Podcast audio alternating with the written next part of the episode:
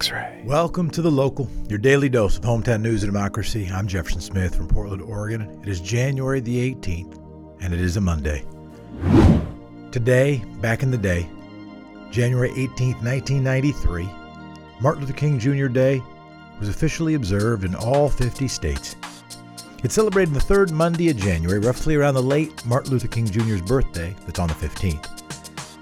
The first MLK Day was celebrated in 1984 after being passed federally in 1983. It took a decade for all the other states to accept the holiday, with Arizona voters being last to pass the proposition. Nationwide, Americans often celebrate the holiday with a day off and hopefully take some time to honor the legacy by working to bend the arc of history towards justice, at least a little bit.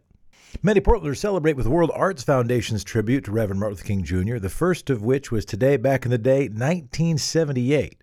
Well, technically, the day fell on the 16th that year. The event, which has designation from National Martin Luther King Jr. Federal Holiday Commission, consists of speeches from city leaders, community groups, performances from diverse artists. Following that is a community engagement space where community groups, officials, and the general public mingle.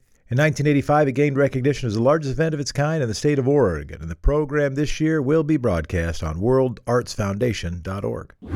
Today we have Steve Glickman from partner station KXRW brings us 2021 priorities with Se-Ah-Dom Edmo.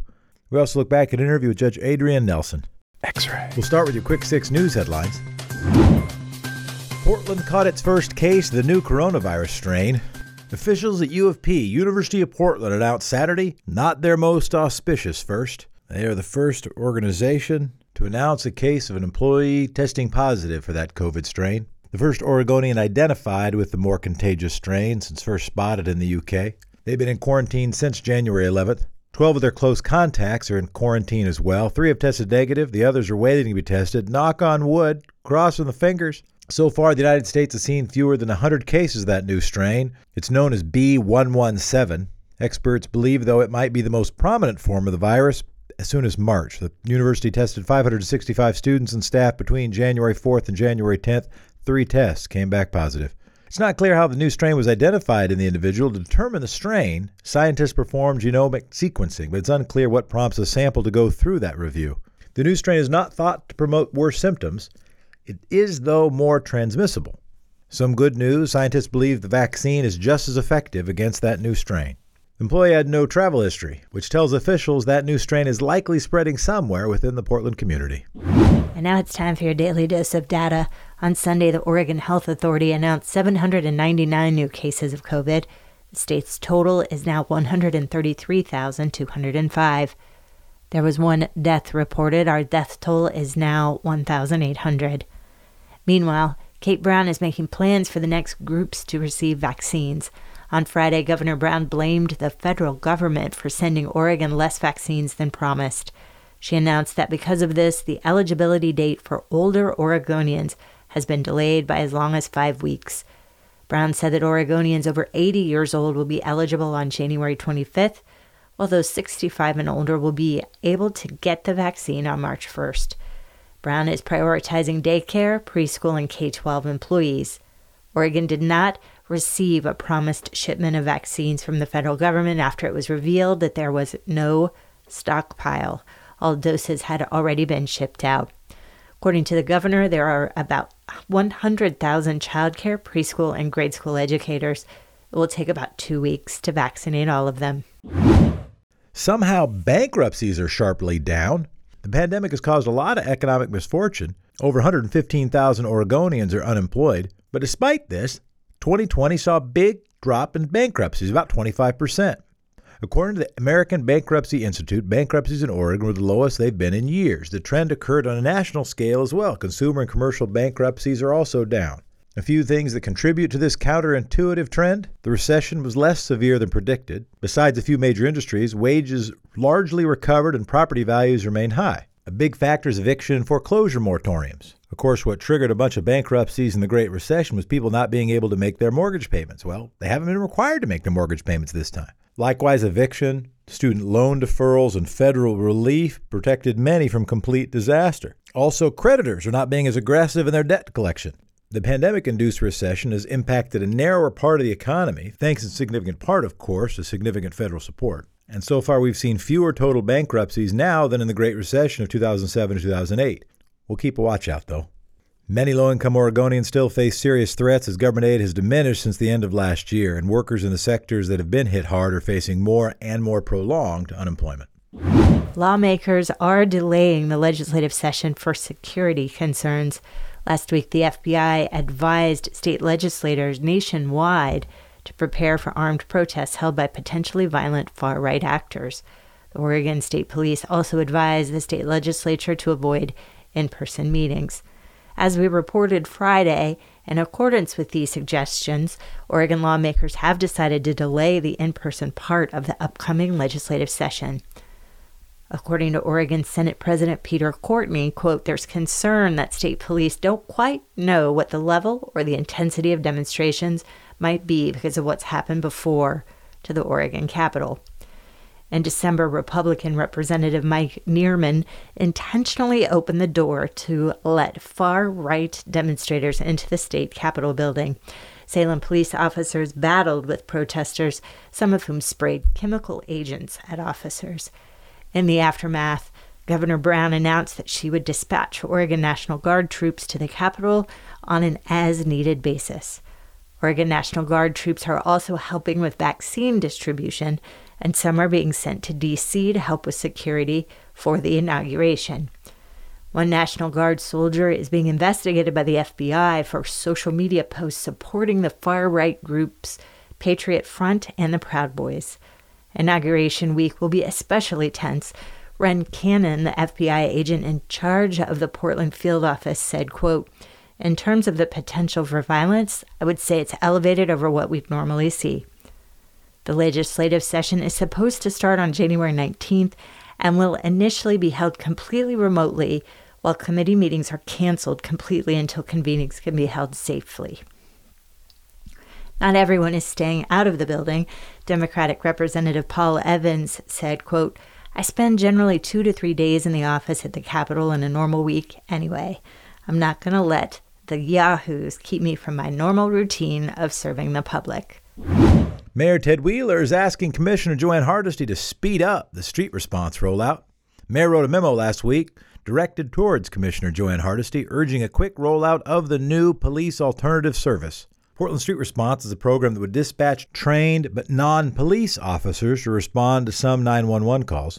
The mayor wrote, and I'm quoting that note I ask that in your continued role as Commissioner in charge of Portland Fire and Rescue and chief sponsor of the new program, you find ways to move more quickly toward implementation.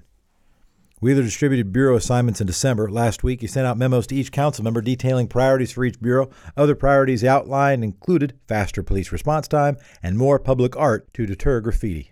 The street response team will start out as a four person team in the Lents neighborhood. They'll respond to 911 calls related to people dealing with houselessness or mental health crises.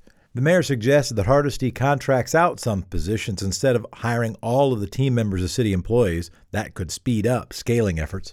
Hardesty responded saying hiring outside agencies won't speed up the process. And I'm quoting now as the most significant investment we can make is to move faster to adequately resource our 911 call centers. Hardesty pointed out one of the problems with contracting was the consistent underpayment of social service workers. The council will meet in February to discuss expansion of the program beyond the pilot. Of course, is one of the reasons they want the pilot to have done something so they know whether to expand it and to where and how. And finally, some good news. The PDX Jazz Fest is on. It will be streamed from all over the world. PDX Jazz Festival has announced its all virtual lineup.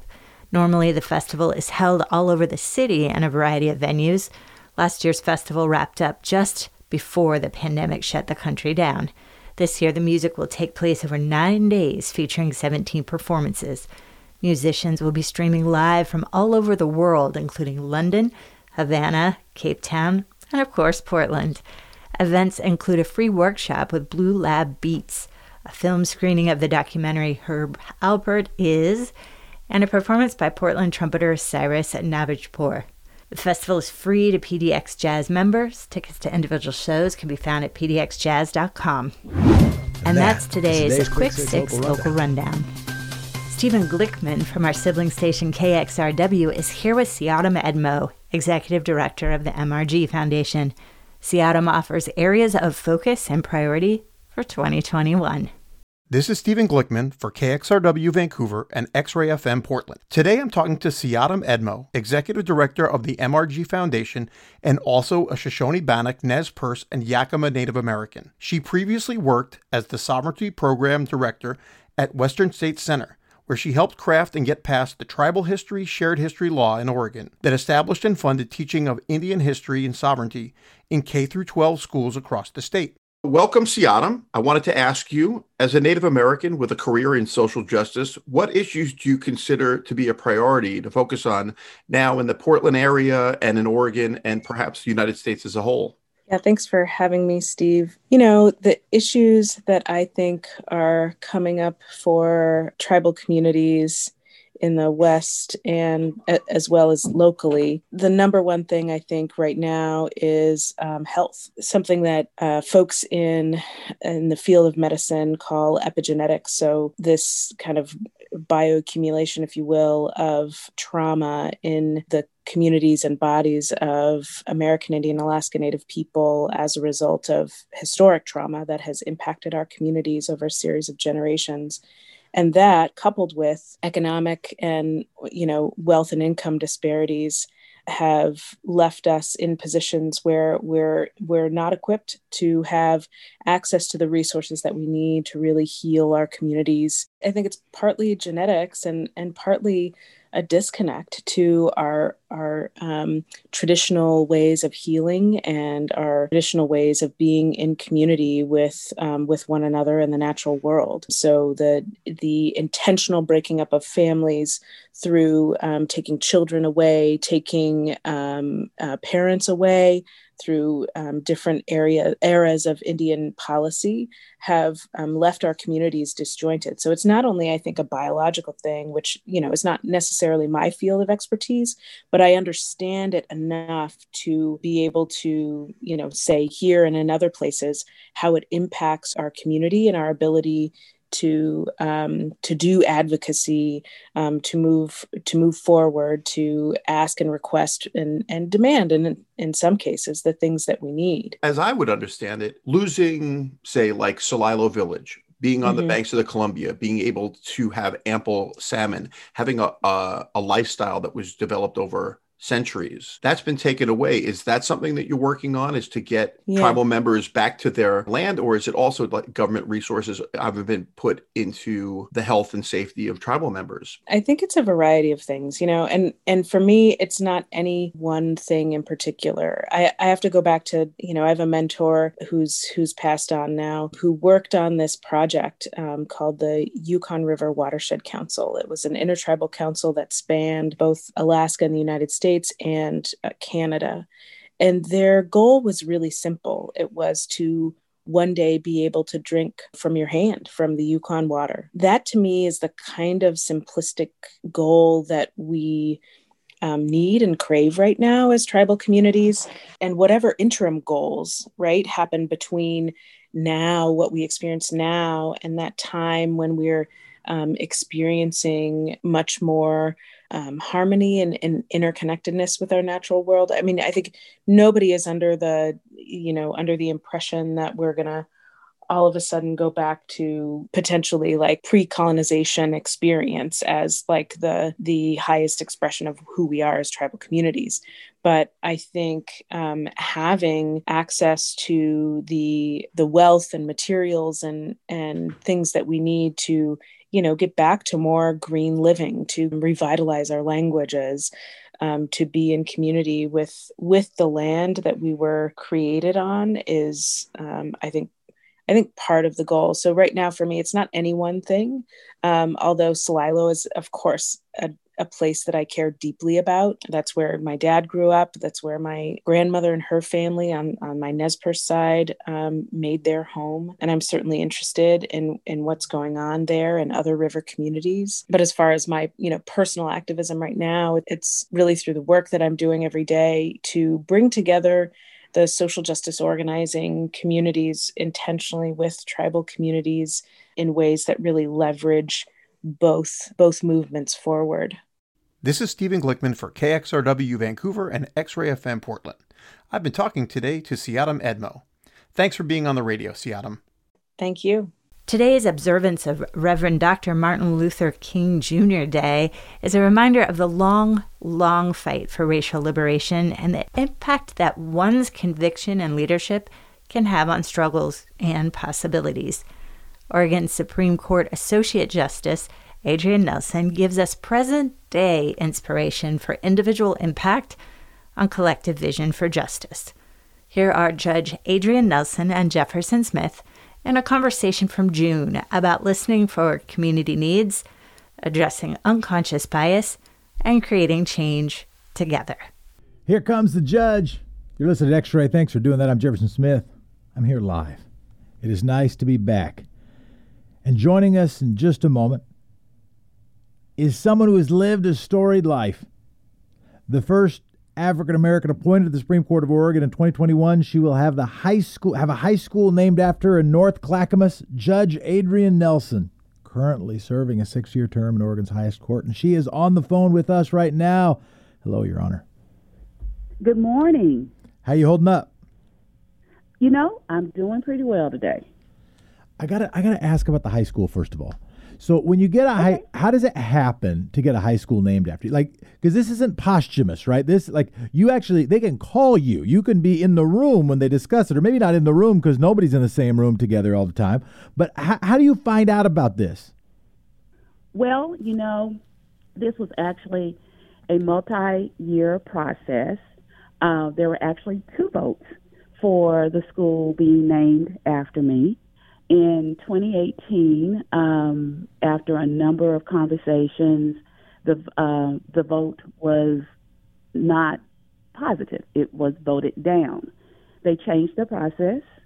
They and so, what voting it down meant they were going to keep the same name, or they were named after someone else. No. So there were two schools that they had to name. One was an elementary school that ended up being approved and, and is actually in existence right now for uh, the first African American female who got a law degree here, Beatrice Morrow Cannady, who was part of many race discussions here in the state and actually was a, uh, a, a founder of what is now the Portland Observer, one of the two black papers in this state. Sure. The other is the Skanner. So, uh, and then there was a conversation about the new high school, and my name was three, no, two. It was my name in uh, uh, Oregon Supreme Court. Uh, I'm not sorry, Oregon Supreme Court. That's me. Oregon Symphony conductor James DePriest. I remember James DePriest. He was he was a, it seemed like right. he was the head of the Oregon Symphony my whole childhood. Right, you know, and so it was voted down. There was a concern about the process. And they redid the process, the school board did, and it came up through that second process that James DePriest and my name were the two names submitted again. And at that meeting in May of 2019, uh, which I did not attend, um, I they named they chose to name it after me. So I wasn't in the room, but I was kind of aware of the process, and I really don't know who submitted my name because names were submitted from a variety of sources uh, in the community. And then there ended up being one which ended up being my name. So were you campa- campaigning along the way? Are you like throwing little hints? Are you like making a few phone calls? At least having a couple of friends make some phone calls? No. You know what? It is so uh, it's a very humbling experience. And I can be totally honest with you that once I got the call that they were naming the school after me, um, people think I'm an extrovert, but I'm really an introvert. And I got so um, not overwhelmed, but like, oh my gosh, this is a big deal. this is a really big deal. So for two weeks, I wouldn't look at the building because I can actually see the school that's being renovated to become the high school from my office window in my home. And so finally I went there. And it was a full circle moment for me. So I'm very excited. They've done the groundbreaking a year ago. They have been continuing to make the process, uh, you know, working toward uh, getting the building ready for uh, September of 2021. And I have been to the school and talked to the students and you know, because I am one of few people that have something named after them while they're alive. Um, because people have jokingly said that to me, oh, I thought you'd have to be dead to have something named you. And I'm like, well, yeah, I'm very much alive. And I plan to stay alive, and I plan to continue to live and do things. I, I, I plan to interact with the students as much as possible while doing not only my job on the Oregon Supreme Court, but also being active in the community. Well, thanks for spending this time with us. As a bit of background, you went to University of Arkansas. You mm-hmm. weren't born in Oregon. You ended up here what because your mother had relocated here. I think you were born in maybe Kansas, yeah. no, Kansas City, Missouri. I think. That's right. All of that's correct. And so, how did you end up here? What was the decision like, and what was the transition like to move to Portland, Oregon? So, my mother and I always joke about this. I think she is totally serious about it. I'm not so sure about it. This is just a part of family history that I guess we'll never agree on, except the result. She said that I promised because I grew up in a very close knit family. I lived next door to her parents or my maternal grandparents, and across the street from my maternal grandparents was my grandfather's great mother. So I had my great grandmother, my grandparents, and then our home. And she said that I said as a teenager that I would live near her whenever I had children. And so when I had my daughter, my mother said, "Okay, when you coming to Oregon?" it's supposed to happen. And we made an agreement that it was not something I wouldn't consider, but that I would come to Oregon for two years, and then I would have fulfilled this obligation I had to her, and I could be free to move and live anywhere I wanted. But during the two years that I was here, um, I I did notice that there seemed to be all kinds of divides, but I did notice the racial divide. And I asked people what was going on. How'd you notice and it? And why? How, how, I'm sorry. How did you notice it? How was it manifesting itself? Well, it was clear to me that certain people lived certain places. Yeah. So the redlining, um, that there was a difference in uh, people's earning capacity, uh, and it just seemed like there was, for me, a certain. Uh, as I moved around, because I would get um, a paper and see what different activities were happening that weekend. And if something was interesting to me, I went. And I noticed that there was not always a mixed crowd. And it made me curious. So what'd you do? You so, find this curiosity. You realize you you look around. You say, "Hey, what's going on here?" What do you do? So I started asking people who I had developed, begun to develop friendships with, and some have continued and deepened, and they were honest. And out of that, because I'm legally trained and also I'm a literature major uh, uh, from from my undergraduate degree, um, I went to the Oregon Historical Society to get some information, and I picked up the book, book Peculiar Paradise that I may be out of print now that talked about the history of blacks, and it helped me understand where I was now it didn't make me feel like I got to hurry up and get out of here because I do know the story of migration. And now more, more people know the story of migration, particularly from Isabel Wilkerson's The Warmth of Other Suns.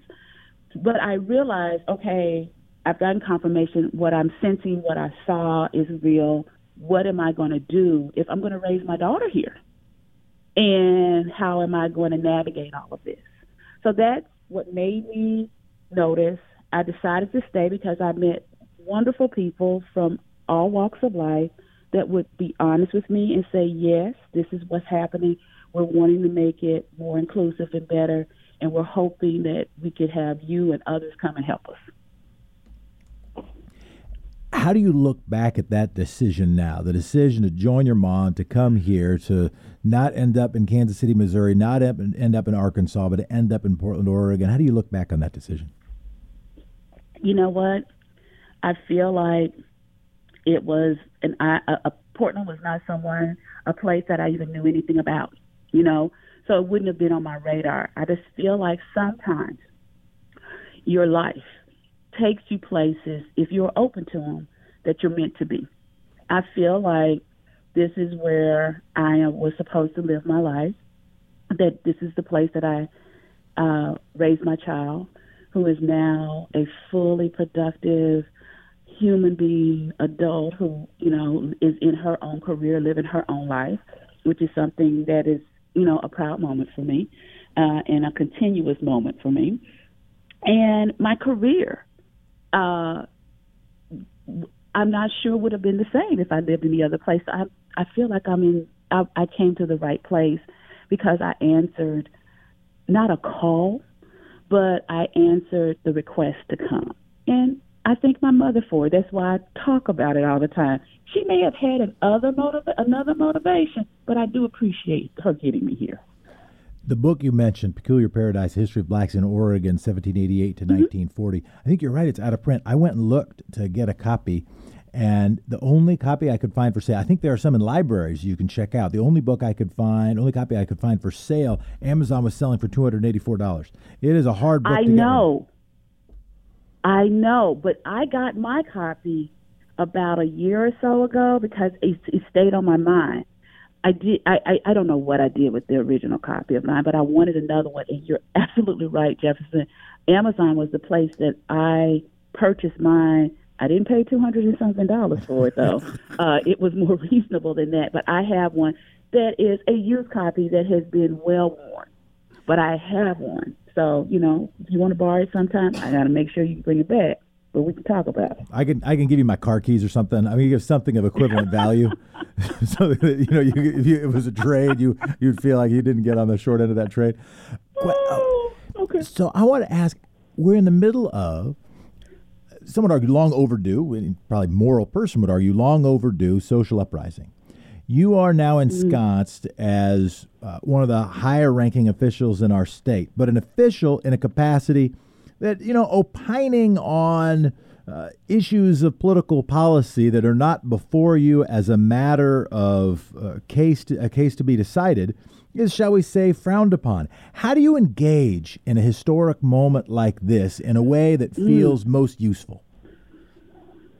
You know, I, I am glad you you brought that point uh, up during our conversation uh, today. You know, it can be a challenge. You know, um, the, the the judicial branch is one of the three branches of government, and you're right. We typically don't speak out. So for me, no one's going to see me out protesting, or I don't think many other judges doing that either, because we have a code of judicial conduct we have to follow.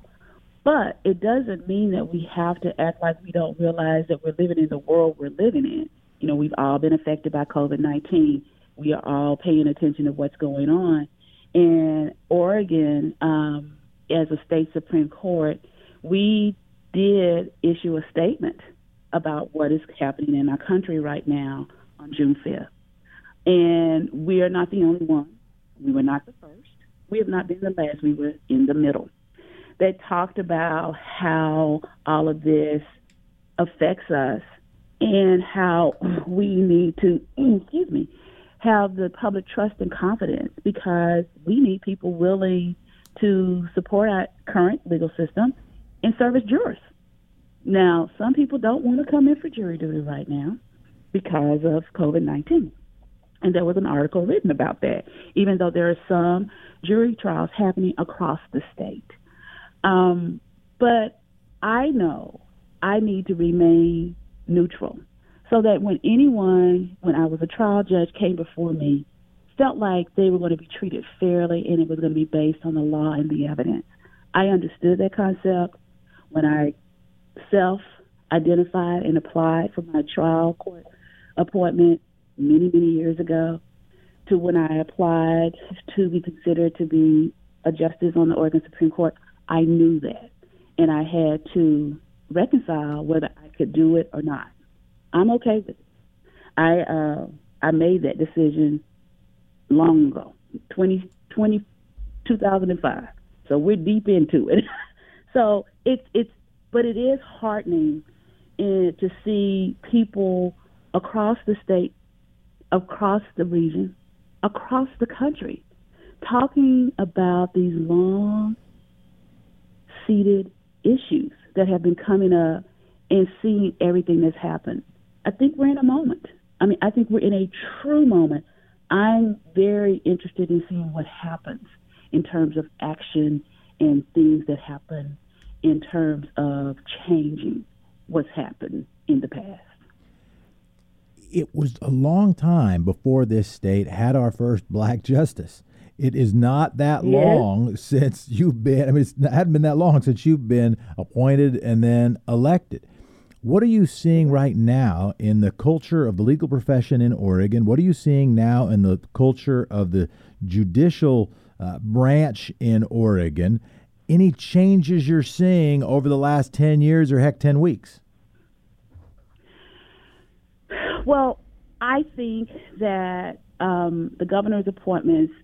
So I was first appointed in 2006 by uh, former Governor uh, Ted Kulongoski and he, during his term, two terms, appointed a large number of diverse attorneys to the bench. And so that the bench is more reflective of the communities we serve. And uh, Ju- uh, Governor Brown has taken up that mantle and has appointed a large variety of people. And as a matter of fact, there was an Oregonian article, I want to say in 2017 about uh, all of the various uh, people she had appointed that not only were racially and ethnically uh, diverse, not only based on gender uh, diversity, but also based on sexual orientation and, quite frankly, economic backgrounds. People who had parents who had had challenges from, you know, uh, uh, drug addiction and uh, and other issues, as well as people who had come through the foster care system and become judges. So I think that there is a recognition more so than when I first came in that our communities need to be reflective of our uh, in our judiciary because that instills public trust and confidence. When I did the listening sessions in 20 16 as a result of unrest in this country at the time, um, we heard loud and clear that people were not really willing to embrace us as they were. We heard loud and clear, gosh, this you all don't really look like everybody else. You don't ignore that. You say yes, and hmm, what do you do? You know, and so I think that my colleagues are very much open to the idea. Yesterday, this is late breaking news. For years, I have many projects that I do because I really do feel like I'm supposed to make this world better than I was born when I was first born. And Lisa Hayes, the current federal public defender, and I collected a group of people uh, to talk about what we could do to educate potential jurors about unconscious bias. And as a result of our efforts in late 2016, when we first were contemplating on up until 2016 when we formed the committee, we have an unconscious bias video for jurors that we're hoping will be played both in state and federal courts along with your juror orientation video so that people, if they're unaware of what unconscious bias is, they can understand the concept and how it should not play a part in their serving on a jury if chosen, and that it helps them understand what their role is as a juror. So, you know, I could give you others, but I think that's enough for right now. That is helpful. So you're saying now there's going to be you're starting a new program to address unconscious bias in juries and judiciary. Is that what I heard you say? So we have an unconscious jury bias video that has already been completed. Yeah. We've shown it to uh, one of the Oregon State Bar sections. The litigation re- section had a litigation retreat in late February, uh, and we unveiled it there. Yesterday, another judge and I did a webinar for the judges. We had already sent the link for on the state side to our presiding judges and trial court administrators. All of this would have been rolled out months ago, but COVID 19 occurred. And so we're starting it up again. In June, at the end of this month, June 30th, we're going to send out the link to all of the attorneys who are licensed to practice in the state. And they can start asking for it and inquiring is it being used uh, during jury orientation. And if not, they may want to have it for their particular case in their courtroom. That will be decided by each individual judge. So that's what we're doing to try and educate pot- potential jurors. Within the Oregon Judicial Department, we have a strategic plan we're doing, and it should be, it is a multi year project, but within that, we are also uh, educating judges. We've always had an education committee and leadership committee where we talk about all kinds of issues, but we have training on unconscious bias for judges right now and resources, and we're also expanding those and providing them to staff because everyone who comes into the courthouses don't see a judge. they may see staff. And we want everybody to be trained. And in another role in my life, I am chair of our Oregon Supreme Court Council on Inclusion and Fairness. And so we're working really hard to have internal resources as well as bring people out from uh, consultant roles and trainer roles to continue our education because we understand this is an ongoing uh, educational process for all. Judge Nelson, would you be down? I know you've got a busy calendar. Would you be down for us to do a part two? We're supposed to we're supposed to wrap this. You you only booked us until seven thirty, and we appreciate even going over the amount we have. But I've got other stuff I'd like to talk to you about. Is it possible? And I'd actually like to get a, a, one of our partner stations in with us for that. Would that be possible? It is possible, Jefferson. I don't know if I've ever told you no. Judge Nelson, it is so good to talk to you. Thank you so much for taking the time this morning. Appreciate your service. Congratulations on the high school. Are you just going to drive by it on occasion, just stand outside for a while and just greet people as they come in? Hi there. And they say, Who are you? And you just point at the school. Is that part of your plan? No, it is not. do you do you wear your robes at the grocery store? You should go and no, walk around town. Mm-mm. Okay. I do not. All I right. do not. Well, the only it. thing that I do is wear it on the bench when I need to. When I was a trial court, I wore it, of course, when I was on the bench, and when students came to my courtroom, I would come down and talk with them, and I would unzip it. And it was a moment that they would really connect because they were like, "What are you doing?" I said, "I have clothes on up under it." You know, like I'm a real person. and then it just seemed to make a world of difference. And we had connections and conversations, and it was fabulous. I've got to at least say something about the unconscious bias because you, and you said two things, and I think in those two things you said a mouthful. The representation in the judiciary means at least two things. One, it means that any young person, heck, any older person who is looking at how justice is going to be applied can have a little more faith that justice is going to be applied fairly in their circumstance if they see roughly accurate representation in the judiciary. The second thing I heard you say is that also we have to be really conscious as we apply power, as the state applies power, that it is applying it fairly and being aware of lived experience, being aware of unconscious bias. Uh, I caught that right. I, I, any last word on that? That's great, but that's one of the things I want to follow up on on part two. No, I, I, I think you got it right, and I and I recognize that it's a challenge, you know. And I have uh, spent a lot of time. I do training on it. I've trained our judges. I've done presentations on it, uh, uh, both for lawyers and firms, and and like I said, within our judicial branch. But yes, I'd love to talk more about it, as well as you know others who are doing the work and and and, and update you on what we're trying to do within our branch uh, to to to address it. Judge Nelson, thank you so much. You're welcome. X ray. Thanks, Justice Nelson, Se-Ah-Dom, and Stephen for joining the local, and thank you for listening to the local, your hometown in about 30 minutes. Thanks for subscribing and giving your five star review. And thank you, Democracy.